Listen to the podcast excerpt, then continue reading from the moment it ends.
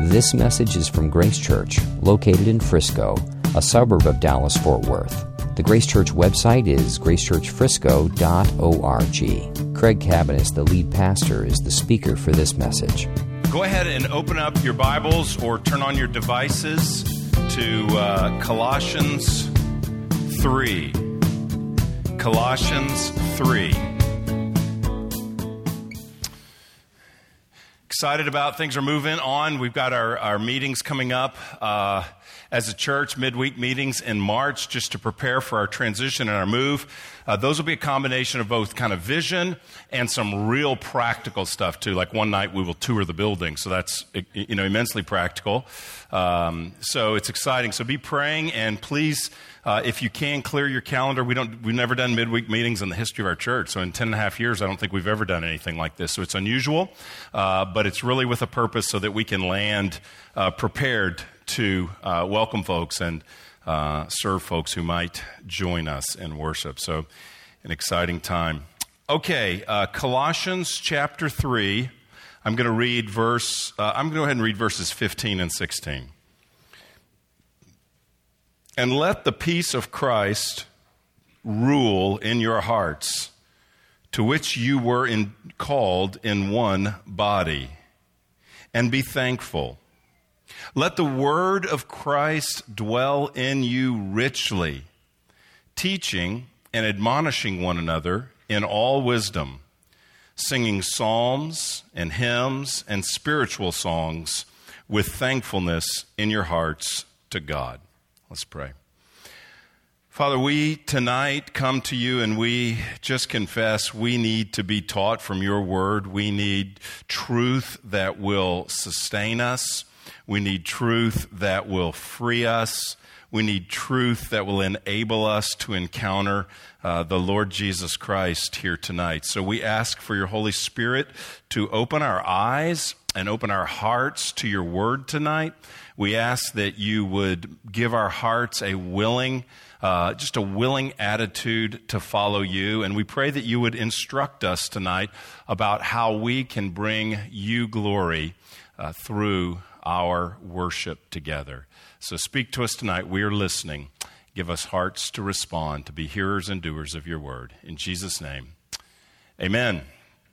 Amen. Well, we are in a series called The Gathering, and what we've covered so far is that when we gather as a people to worship, we gather under God's Word, the authority of God's Word. We are our services are guided by God's Word and filled in content with God's Word as well. And then last week we spoke about gathering in His presence, that the Holy Spirit is present with us and in a unique way among us as we gather for worship. So we've talked about being under His Word, in His presence, and the next number of weeks I want to talk about how can we respond to Him for His glory. And so tonight we're going to talk about singing. Most Americans, I can't speak for the whole world, but most Americans who aren't musical performers have very few occasions to gather with people and sing. I mean, what we just did for 20, 25 minutes, whatever it was, it just doesn't really happen anywhere. Where in your week prior to tonight did you do something like you just did? We don't gather and sing. It occasionally happens.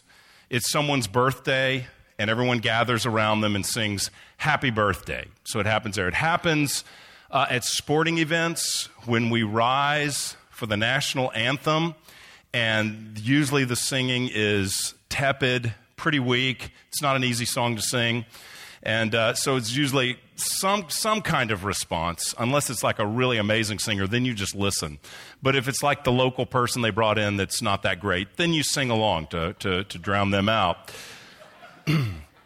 Then, if you're a baseball fan, at the seventh inning, we all stand and sing together, a whole stadium, Take Me Out to the Ball Game. And if you go to baseball games, you'll notice that song is sung with tremendous fervor compared to the national anthem. And I don't know why that is. 7 innings of people drinking may contribute to the singing, and it's a much easier song to sing than the national anthem. So certainly that would be an example. But I mean, it's not a long list of examples. Where else do you gather with people? Where do you gather with people for the purpose of singing? Those are just kind of, you know, that's not the purpose. You don't go down to the stadium and buy a ticket so you can sing the national anthem.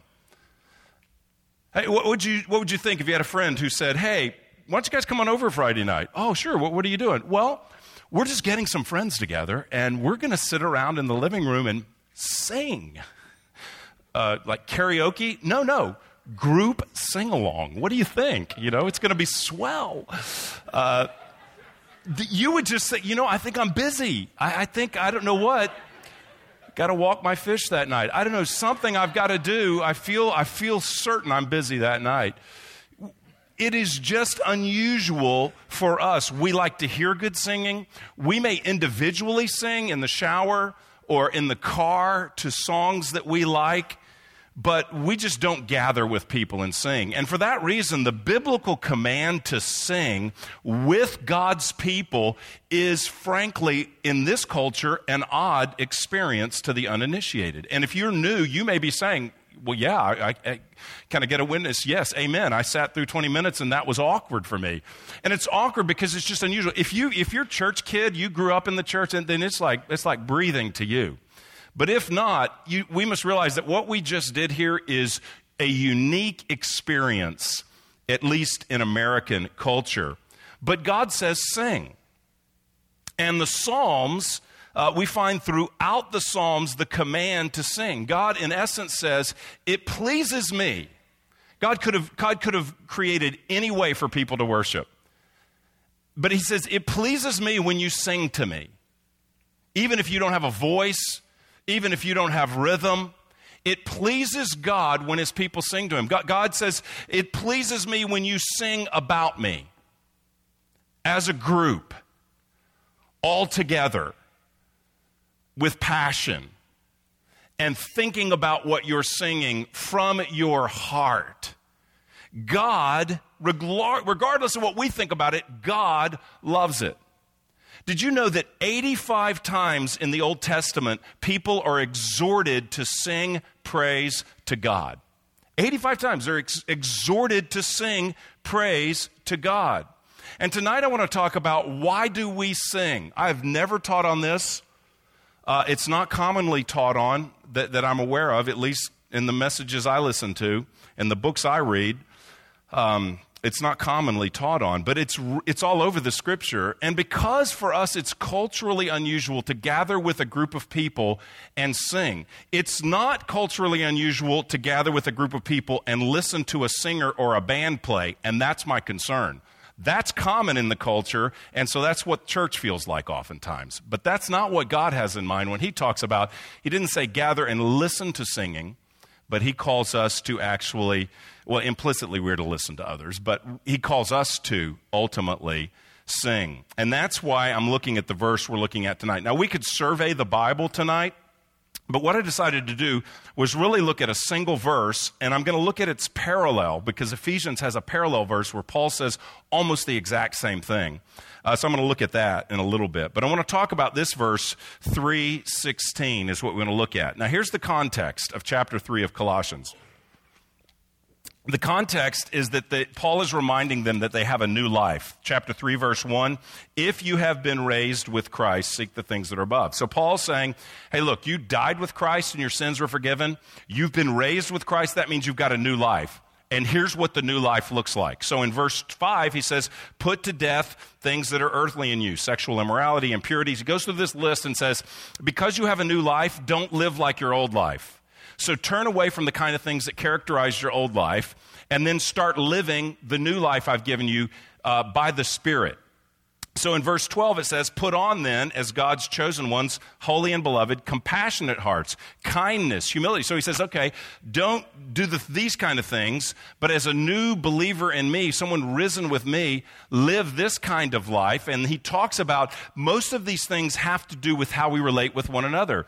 So be compassionate, be kind. He talks about meekness, patience. Verse 13, bearing with one another. So relate with one another in a new way. He talks about forgiveness. Forgive other people.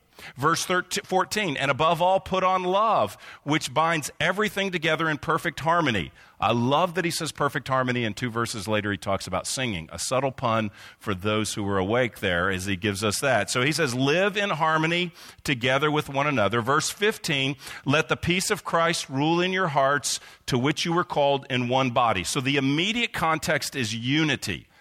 You have a new life, so let the life of Christ live through you so that you relate to other people in a way that recognizes you're one body. So be forgiving, be compassionate, be patient, because you're in this together. You are one people in perfect harmony together. And then we get to our verse, verse 16.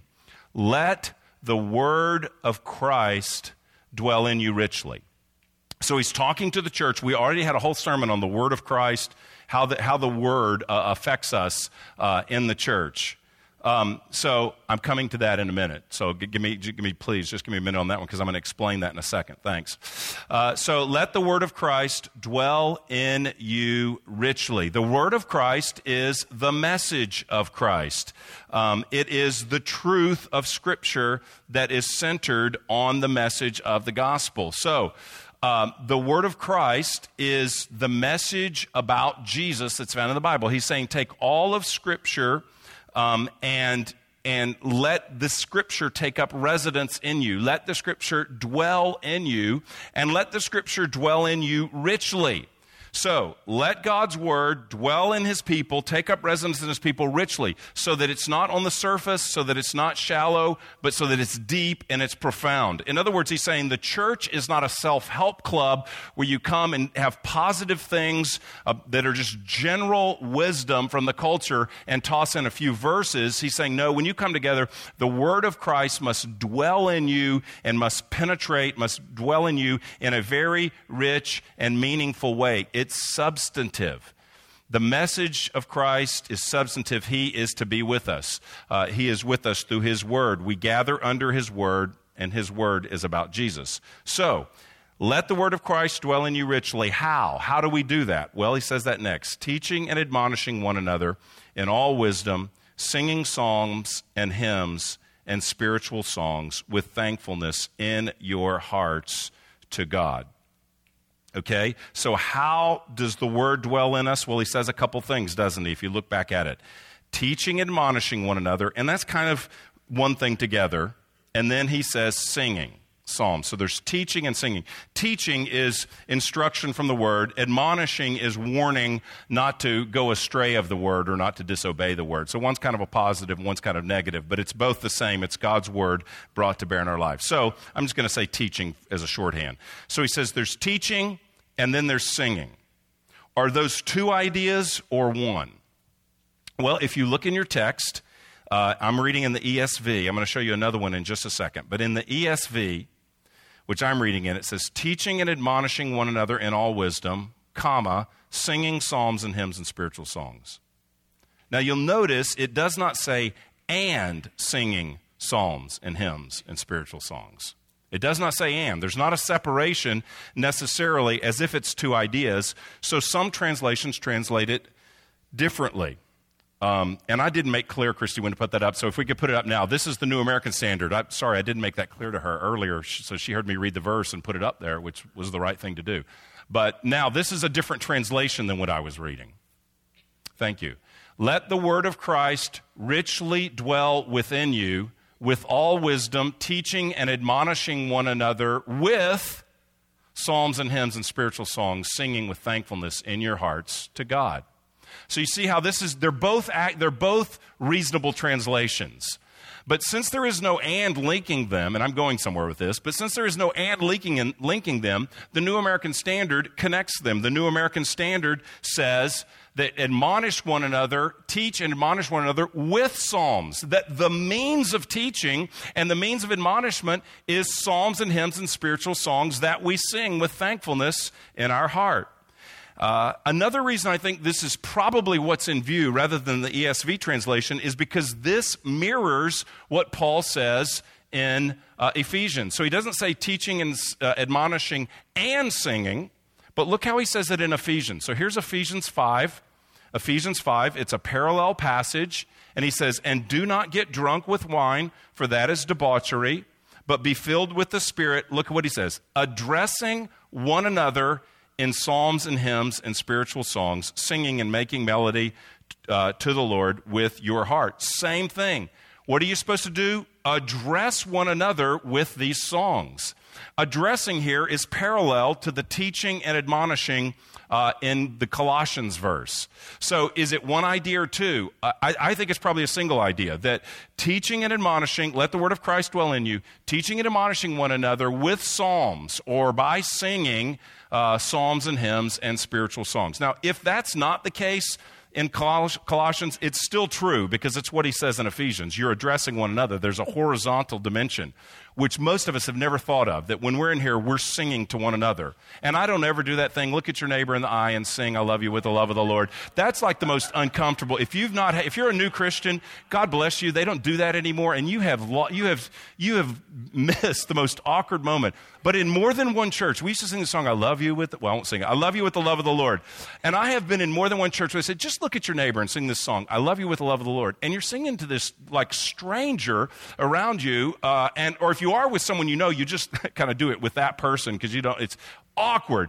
So we can sing to one another without looking into one another's eyes and singing semi-romantic lyrics to one another in the most awkward, in an awkward fest. So, but having said that, though, the intention behind the guy who told us all to do that, I'm sure his heart was good and he was way more humble than I am, but that's a biblical idea, that we address one another. And so with psalms, and you think about the psalms, if you're singing the psalms, there is tremendous teaching and admonishment. It's full of teaching. The psalms are doctrinal statement after doctrinal statement, then response to God based on the doctrine that was just stated. So here's the first reason we sing. I'm trying to build the case for this. Number one, singing teaches us. I believe that's the idea in Colossians 3:16. 100% it's the idea in Ephesians, and 100% it's the idea in the Psalms. Singing, teaching, and admonishing one another with psalms and hymns, the New American Standard, with psalms and hymns and spiritual songs. Songs teaches. When we sing songs about Christ, His Word dwells in us, and we learn. We learn truth about God from singing. That's what the Psalms is all about. And truth strengthens us. It encourages us. If we will think about what we're singing, if while we sing our mind is engaged, we will learn. We will be edified. We will be built up, assuming we're singing songs with truth, biblical truth in them. For 4 weeks since we started this series, every week I've wanted to mention this book that's had a real impact on me, and I've forgotten every week. But I remembered tonight because I'm reading a quote from it, so I'm sure I would bring it. But it's called True Worshippers, Seeking What Matters to God, written by Bob Coughlin, forward by Matt Redman. Bob Coughlin is part of a network of churches. We're part of a family of churches called Sovereign Grace Churches, and he's the director of worship. I don't know the exact title, I lost it there, but he helps our churches in the manner of corporate worship, particularly producing music and that sort of thing. So he's written a very good book on this. He will be with us in September. We're hosting in our new building a worship conference for our region of churches and for folks in our city, so very excited about that. But here's a great example of this idea that that singing teaches us. And he's going to quote several songs. He's going to quote Holy, Holy, Holy, so I'm going to tell you this ahead of time so you'll know, because I'm not going to break and explain. And then he's going to quote Blessed Be Your Name by Matt Redman. And then he's going to quote, and what I'm about to read you, then he's going to quote Before the Throne of God, and then he's going to quote Be Thou My Vision. All four of those songs we sing in this church on a semi-regular basis. So this is what he said. Here's how teaching takes place. When we sing, though the eye of sinful man thy glory may not see, we're counseling each other that our sins have caused a separation between us and God, that we can't close ourselves. The words you give and take away teach us that whether God brings us to a place of abundance or lack, we still can bless the Lord. With the lyrics, because the sinless Savior died, my sinful soul is counted free.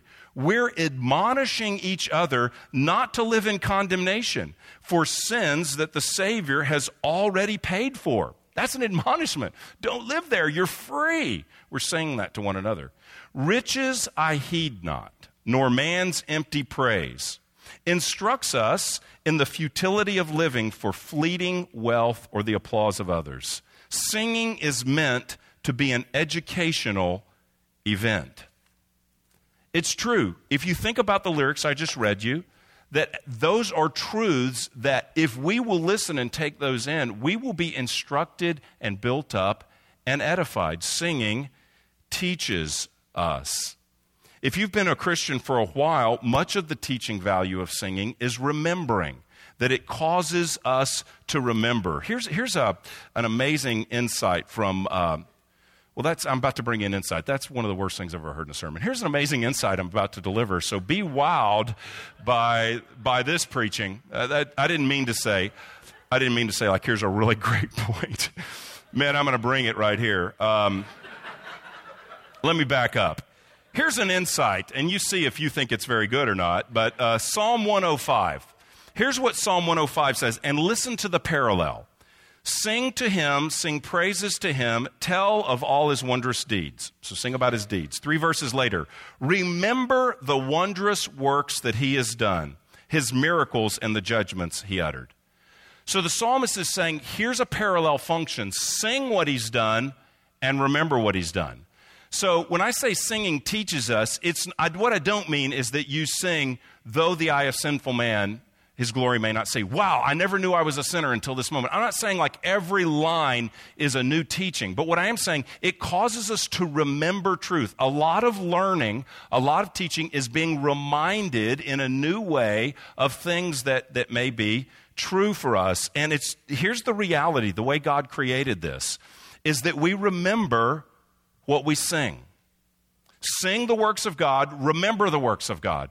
We get truth into our minds when we sing it. There's something about the way, and somebody in the room can probably explain this, some biologist or I don't know, but there's something about the brain that when we put something to music, it sticks with us and it's memorable. That's why the Psalms were a great teaching tool for the people of God as they sang them. The culture gets this. That's why when people advertise, there's a jingle attached with it, because you have that in your head. I can remember jingles way longer than I can remember anything else, and sometimes it's annoying because you can't get it out of your head. So I'm not going to sing a jingle for you. I thought about it, but let me go on to something that would be more edifying. But a jingle, the things we sing, we remember. Things we sing, we remember. My wife's mom, my mother-in-law, is in advancing stages of Alzheimer's. And so she lives in an assisted living center. And because she can't take care of herself, she lives in Louisiana. And she can no longer, she's now remembering things that are very familiar. Her husband, Ginger's dad, died a number of years ago, but she was married to him 40, 50 years, I'm not sure, somewhere in there. She can't remember that she was ever married to him. And now when family members come in, she can still remember Ginger and some of the family, but she can't remember her the grandkids, the sons-in-law, So now it's getting where she can't even remember family.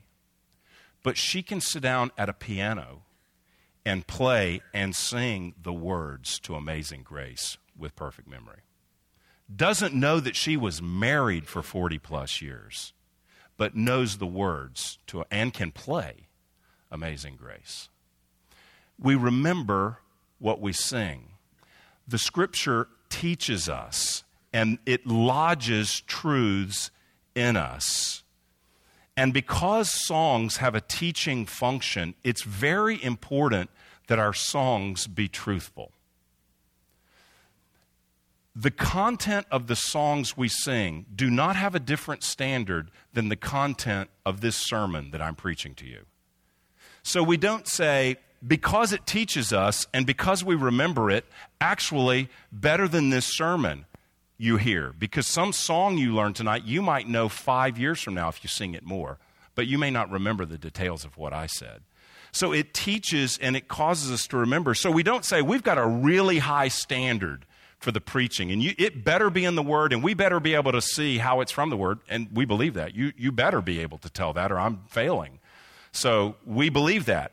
But same with what we sing. What we sing must be true because it is affecting us. Now, the words we sing in songs, they may say things poetically, like they talk about poetic license. It may say something poetically, so it's not as exacting of a propositional truth as what I'm telling you right now, because it's poetic in nature, but it still must be poetry that's discernible to everybody, that everybody didn't walk out, wow, I don't know, I love that music. I have no idea what that image was about birds flying around, but man, it must have been spiritual because everybody had their eyes closed and were swaying. You know, it can't just be, it's a great song that we all got into, but the content, it's pretty good. How would you feel if the sermon was, I mean, it's pretty true. Like the first 10 minutes were pretty true. The second 10 minutes, I don't know. He meant well, but I don't think it was true or biblical. You'd say, I'm out of that church. But many of us would be, or I can't say of us, many times Christians are comfortable singing songs that really don't have a biblical focus to them because they affect us. Gordon Fee, a New Testament scholar who's written, I think, maybe the best commentary on 1 Corinthians. I read you a quote from him last week. Gordon Fee said this, show me a church's songs and I'll show you their theology. It's true. What the church sings is what the church believes. It's true here. I think our songs reflect what we believe. Now, you may disagree with what we believe, but at least you're going to hear the same thing in the songs that you are in the sermon, because we take this seriously. That's why when we select songs, we try to be very careful, and the first criterion is always, is it true? We don't start with, is it popular or is it catchy? And it might surprise you to say, I think those are valid categories for evaluating what we sing. Is it popular? Do people know it? Yeah, that doesn't mean we should sing it, but that's a relevant question to ask. Is it catchy? I mean, we wouldn't say that. Does the chorus have a real hook that stays with you or something? Maybe we'd say that. But I would say, is it memorable? Sure. Is it easy to sing and memorable? Those are questions that are worth asking. But the main question and the primary question and the question that I think God cares most about is it true? Does it reflect Jesus and what he did? Is it faithful to him and what he's done? Is it about God or is it about us? That's what really matters. Because we are shaped by what we are taught, and we are taught by what we sing, it matters what we sing. Let me try to say that again. We are shaped by what we are taught, and we are taught by what we sing. You're shaped by the messages you hear. Your Christian life, your view of God is shaped by what you take into your mind and listen to, and the same is true with our singing. That's why author Marva Dawn said, shallow music forms shallow people. Shallow doesn't mean simple, by the way. A song can be simple and meaningful and true. A song like, so we're not looking for complexity. We're looking for truth, and we're looking for something that has biblical content to it. So a song like Amazing Grace is not complex. It's simple, but it's profound. It's profound. So singing teaches us. Singing teaches us. We are shaped by what we are taught, and we are taught by what we sing. So it's important that we sing congregationally songs that are true about God. Number two, singing unifies us. It unifies us. Now, there's a better way to say this. I probably should say singing recognizes the unity that we have in Christ. Christ, we are one body. Christ put us, everyone who believes in Christ has had their sins forgiven, and we are united together. Look at verse 15. It says, that's the point I was trying to make earlier about the context. You were called in one body. You were called in one body. Ephesians 5 that we read before said, addressing one another with psalms and hymns and spiritual songs, addressing one another. So there's a one another aspect to this. We're doing this together with one another, for one another, to edify one another, and we are one body. And so there is a unifying effect of singing. Here's how this works when the church gathers to sing truths about God.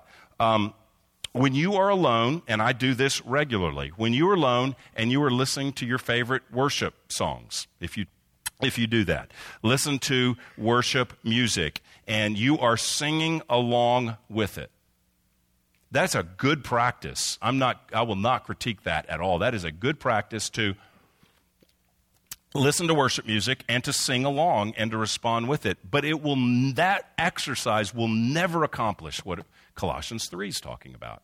It can't, because what Colossians 3 is talking about is coming together in one body. It says we're together in one body and we are singing to one another. So we are coming with different backgrounds, different ages. And this is where the music thing's always a challenge in churches, because you've got people that are 14 years old and you've got people that are 84 years old. And oftentimes they don't listen to the same types of music. Not always, but oftentimes teenagers and seniors are not listening to the same types of music. So we're coming together with different ages, different races, different preferences, different styles, and we're called to come, Colossians says, as one body and sing with one voice, with one passion, to one God, the one truth, that he is Lord, and worshiping him. And that is an amazing thing. That is a work of the gospel.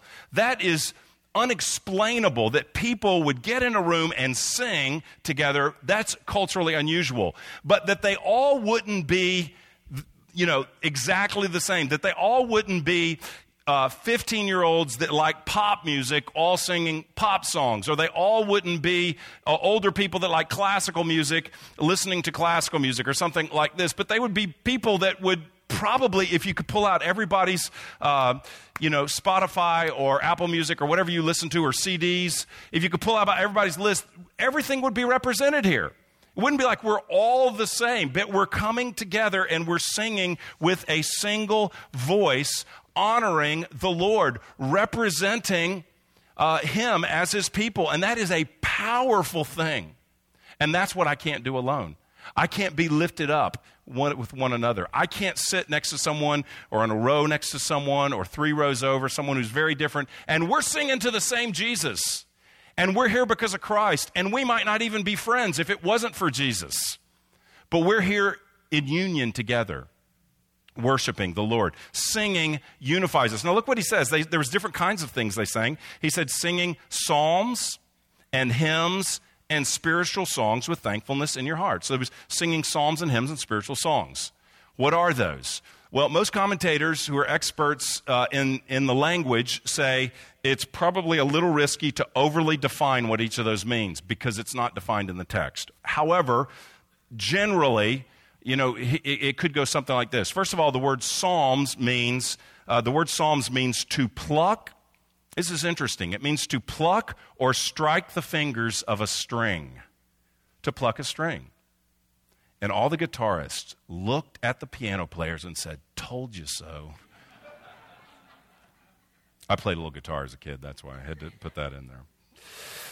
It means to pluck. So it could mean, psalms could be songs that are sung with musical accompaniment. It could mean that. Or it could mean the actual psalms of the Bible, likely. It probably means singing the psalms of the Bible and not just musical accompanied songs. Hymns, therefore, would be songs that are written by humans. They're not in the Bible, but they're written by people to the Lord. And spiritual songs could be songs that are prompted by the Spirit. They could be more spontaneous singing, sort of free singing, spontaneous singing that wasn't, perhaps pre-written or pre-planned. It could just be the group singing spontaneously to the Lord, an individual or something like that. So probably it means when you get together, sing songs from the Bible, sing songs that are true to the Bible but that were humanly written, and have a space for spontaneous singing as well. It probably means something like that. But if you'll notice, those are different kinds of psalms. And I'm speculating, I'll try to tell you when I speculate, I'm speculating here that knowing the human heart, that there was people that probably centered on one of those. You probably had some people in the church that were the Psalms people. Man, let's sing the Bible. Don't we love God? Let's sing the Bible. And somebody else, well, those are old songs. I'm going to sing more. The hymns are things that have been written by humans now. They're not in the Bible, but they're biblical, and they use language that's current. And somebody else, man, you guys, I just want to flow. You guys are so structured. You got Bible people over here and then hymn people. I just want to get my flow on. I just want to spontaneously worship the Lord together or something like this. So there was different songs, speculation over. There was different songs, and he says, sing them all. Sing them all as the people of God. Let me give a word about songs, because we all have style preferences, and we live in the weirdest time in history as far as I'm concerned, because we not only have style preferences, which would have happened in the 80s, in worship wars, traditional or new, projected songs or hymns, hymnals, would have happened in the 90s, but now there's worship artists. So people that write worship music now, they play it on the radio, worship songs. And worship bands and worship singers tour and charge money and fill arenas. They're bands. And so it's a different day. So now you don't just like a style, but you like a band. Can we sing some of that band's songs? I like that band or that singer or that artist or that writer or whatever it is. So not only do we have stylistic preferences, but some of us have artists that we like. That often represent churches that we prefer their musical style or something like that. Well, I want to talk about this category of unity, because it is. He says you come in one body and sing psalms and hymns and spiritual songs. We're a very consumer-driven society, and we're very consumer-driven where we just take our preferences, what we like, and we just skip the song if we don't like it. If you're listening, if my worship is just listening to a recorded album, I just skip the songs if I don't like them. But we are called to worship the Lord and to focus on the content. So here's a couple secrets. I don't like all our songs. Wouldn't be my musical preference. I like every word. I like all the words of all our songs. But it's not as if the way it works here is that one of the pastors just gives their favorite top 40 and we have to sing those songs. Here's another secret. We have several worship leaders. That the worship leaders that lead, they wouldn't say that every song we sing is like one of their favorite songs. They don't pick their top 5 songs and we're going to sing those. They sing songs and select songs based on content that will fit into a theme that we're singing. But if you've been playing some of the songs 5-6 years, do you think it's possible that maybe you're up here playing and you're thinking, man, I've been doing that since like 2010. Can we do a different song?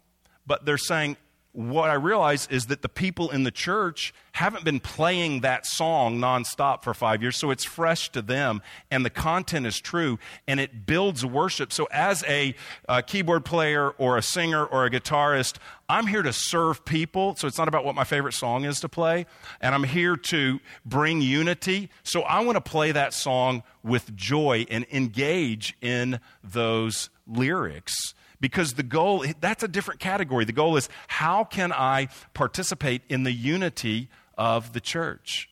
How can I participate in singing, even if a certain arrangement or a certain song, even if it's like, I'm kind of tired of that one.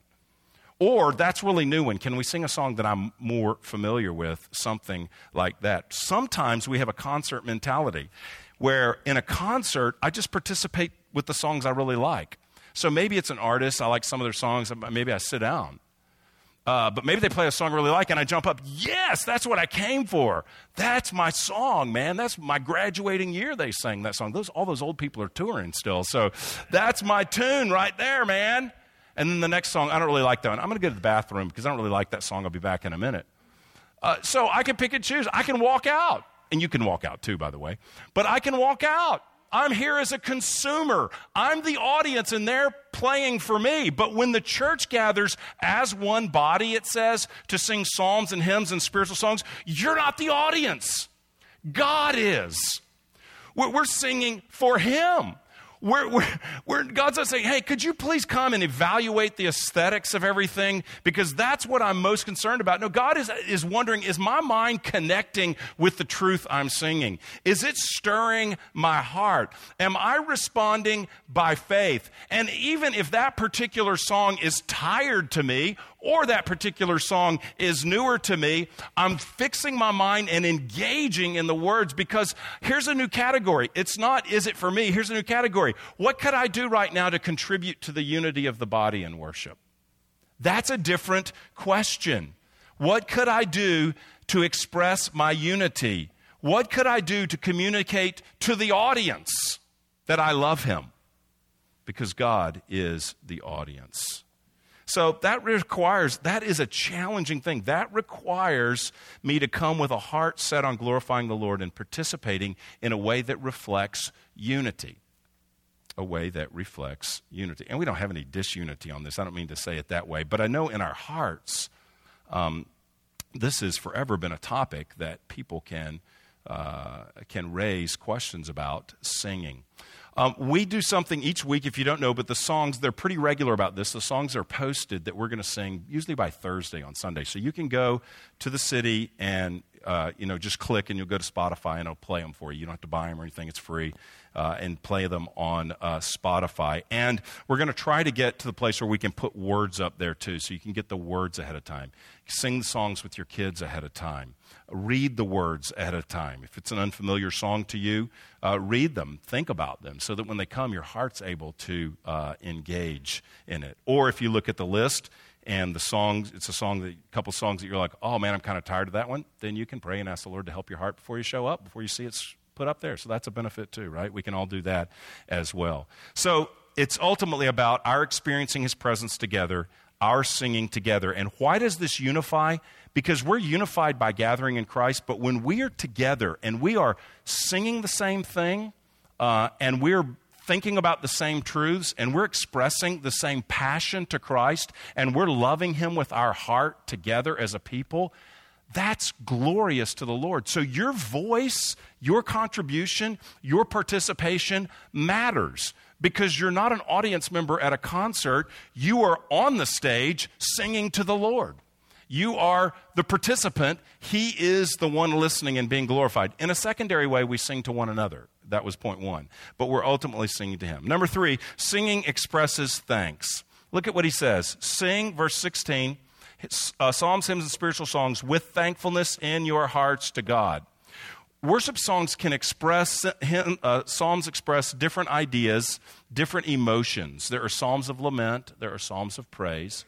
But a general attitude, whether it's a psalm of lament or a song of praise, the general attitude is ultimately all songs are to be thankful.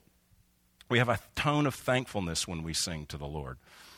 In the book I recommended to you, he has a great section in there. Actually, there's two chapters on singing. One chapter, I have never read anything like it. It may be out there, but I've never read. It's just a list of questions. What do I do if I don't know the songs? What do I do if But it just goes through everything you can imagine about songs that you may have asked about some worship service you were in. What do you do? I went to a worship service last Sunday, not here. Sunday morning, they sang 5 songs. I knew one of them. But I had read the chapter, so I was ready to what do I do with all these songs I don't know. I got off on this. Oh, but he said in there, he asked the question, he said, to people who feel like they can't sing well, how do I participate if I can't sing? And he said this line I thought was great. The question is not, do you have a voice, but do you have a song? And the reality is, because God has loved us and saved us and given his life for us, everybody has a song in the room. Everybody has a song to sing because what Jesus has done for us. He has loved us. You have been welcomed into the Father's presence. His Son has bled and died for your sins. He has set his affections on you. He has chosen you from eternity past. He has opened your heart to him. He has given you new life. He is walking with you until you see Jesus face to face. You have a song. You have a reason to sing. And sometimes the song is a song of lament. It's pouring out our heart in pain and sorrow and grief and loss. But you have a song, and ultimately we can always give thanks in our songs. That's why in the Psalms, often you'll read a verse that says something like, sing a new song to the Lord. That's a line that's used a number of times. Why is that? Well, you've got something new to sing about today that you didn't have to sing about last week when we gathered. You've got a week's more of a life, a week more experience of the sustaining grace, the faithfulness of God. If nothing else, you're alive and breathing and you made it, and we love you. And more importantly, he does. So if nothing else, there's that to give thanks for. But really, we recount his faithfulness. We recount his care for us. We recount his grace for us. Our sins are forgiven. And once again, we come this week, welcome to a throne of grace. So there's always new reasons to thank him. And so I want to ask myself, do I sing like a thankful person?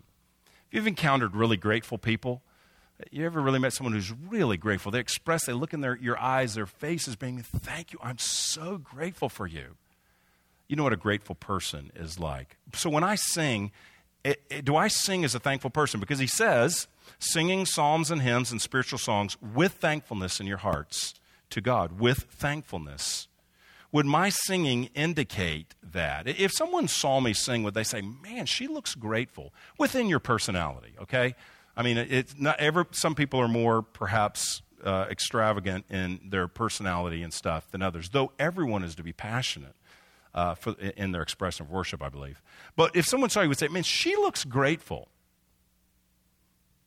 Would they say, that dude cannot sing a note, but he is thanking Jesus passionately and loudly? And that would be okay. That would be good. That is good. If you can't sing, if you got passion, that's what the Lord is looking for. Would they indicate that? Would our singing indicate that we really are grateful for what Christ has done for us? Or would our singing indicate familiarity, apathy, entitlement, familiarity, ungratefulness? Or would it come through what's in our hearts? And the way to cultivate that is not to be thinking about thankfulness. It's to be thinking about Jesus. It's not even to be thinking about singing. It's to be thinking about Jesus and what he's done for us. Grace always elicits gratitude. When I'm ungrateful, it's because I've lost a vision for the grace of God towards me. Because when I see what he's done for me in spite of what I deserve, how could I be anything but grateful to him? And that'll bring a song. That'll bring a song. So you don't start with, how thankful am I? What did he say? Is my face thankful? Okay, how do I get a thankful face? You know, don't work on thankful face. Don't work on your countenance. Work on getting a vision of Christ and his grace towards you, and that'll bring thanks to our hearts. And then the thanks in our hearts bubbles over in song. Number 4, singing expresses the heart, and we're almost done. Singing expresses the heart. Look what he says, sing with thankfulness in your hearts to God. So it's not just singing words, but it's singing from our heart. I love the way, I'm going to read you another quote here. I love the way John Piper expresses this. He's a pastor and an author, theologian. He says, the reason we sing is because there are depths and heights and intensities and kinds of emotions that will not be satisfactorily expressed by mere prosaic forms or even poetic readings. There are realities that demand to break out of prose into poetry. And some demand that poetry be stretched into song. Singing is the Christian's way of saying, God is so great that thinking will not suffice. There must be deep feeling, and talking will not suffice. There must be singing. We sing with our heart because our heart is where we express our emotion from. And the truth of God is not emotionalism, but there must be a response of the emotion. There are some truths that are so glorious that speaking them is not enough, that there must be an expression beyond speech, and that is why God gives us singing. Singing expresses the heart. In every culture, singing is the way you express your heart. That's why we have love songs, because the emotion is expressed through song. So when he says sing from your heart, he's saying don't just dryly sing things you believe in your head, but allow it to affect your heart and respond from your soul to God. Lastly, singing is to God. I've just walked through this kind of verse by verse, word by word. So singing psalms and hymns, I started with, it teaches us. Singing is teaching, and then we looked at unity, and then we looked at with thankfulness, and then we looked at in your hearts, and now lastly, it's singing is to God. So again, we already made the point. The band is not singing to us. They are accompanying us so that we can sing to God. That is the purpose. He is the audience, and others are a secondary audience. So it's directed by him. It's directed by what he's done. It's directed by his love, his grace, his mercy. We are singing to the Father who has adopted us. We are singing to the Son who has bled and died and given his life for us. We are singing to the Spirit who is here present with us tonight. We are singing to God. And so we must sing truth about God to God. We must declare what he's done. We must represent him truthfully as we sing things about him and as we sing directly to him. And that's the thing, that the kind of concert mentality, it's grievous to me, because it loses, if it's just a group of people listening to a Christian artist cover band, just play the songs you can hear on the radio so I can sit and listen to that. And I know nobody intends that. But that misses that we are gathered to him, for him, singing to his glory and for his honor.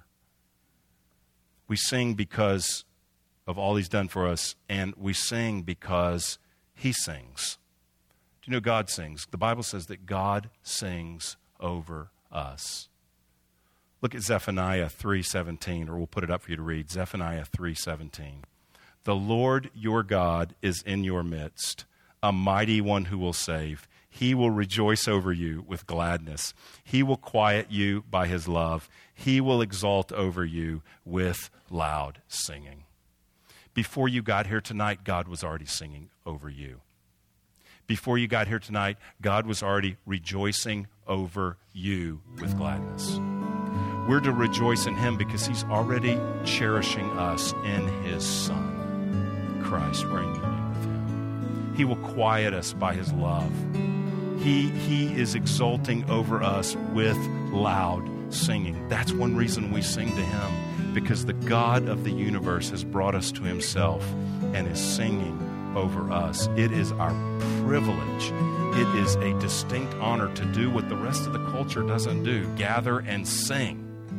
Sing to the God who sings over us. Let's pray. You've been listening to a message from Grace Church. For more information, visit our website or write us at podcast@gracechurchfrisco.org.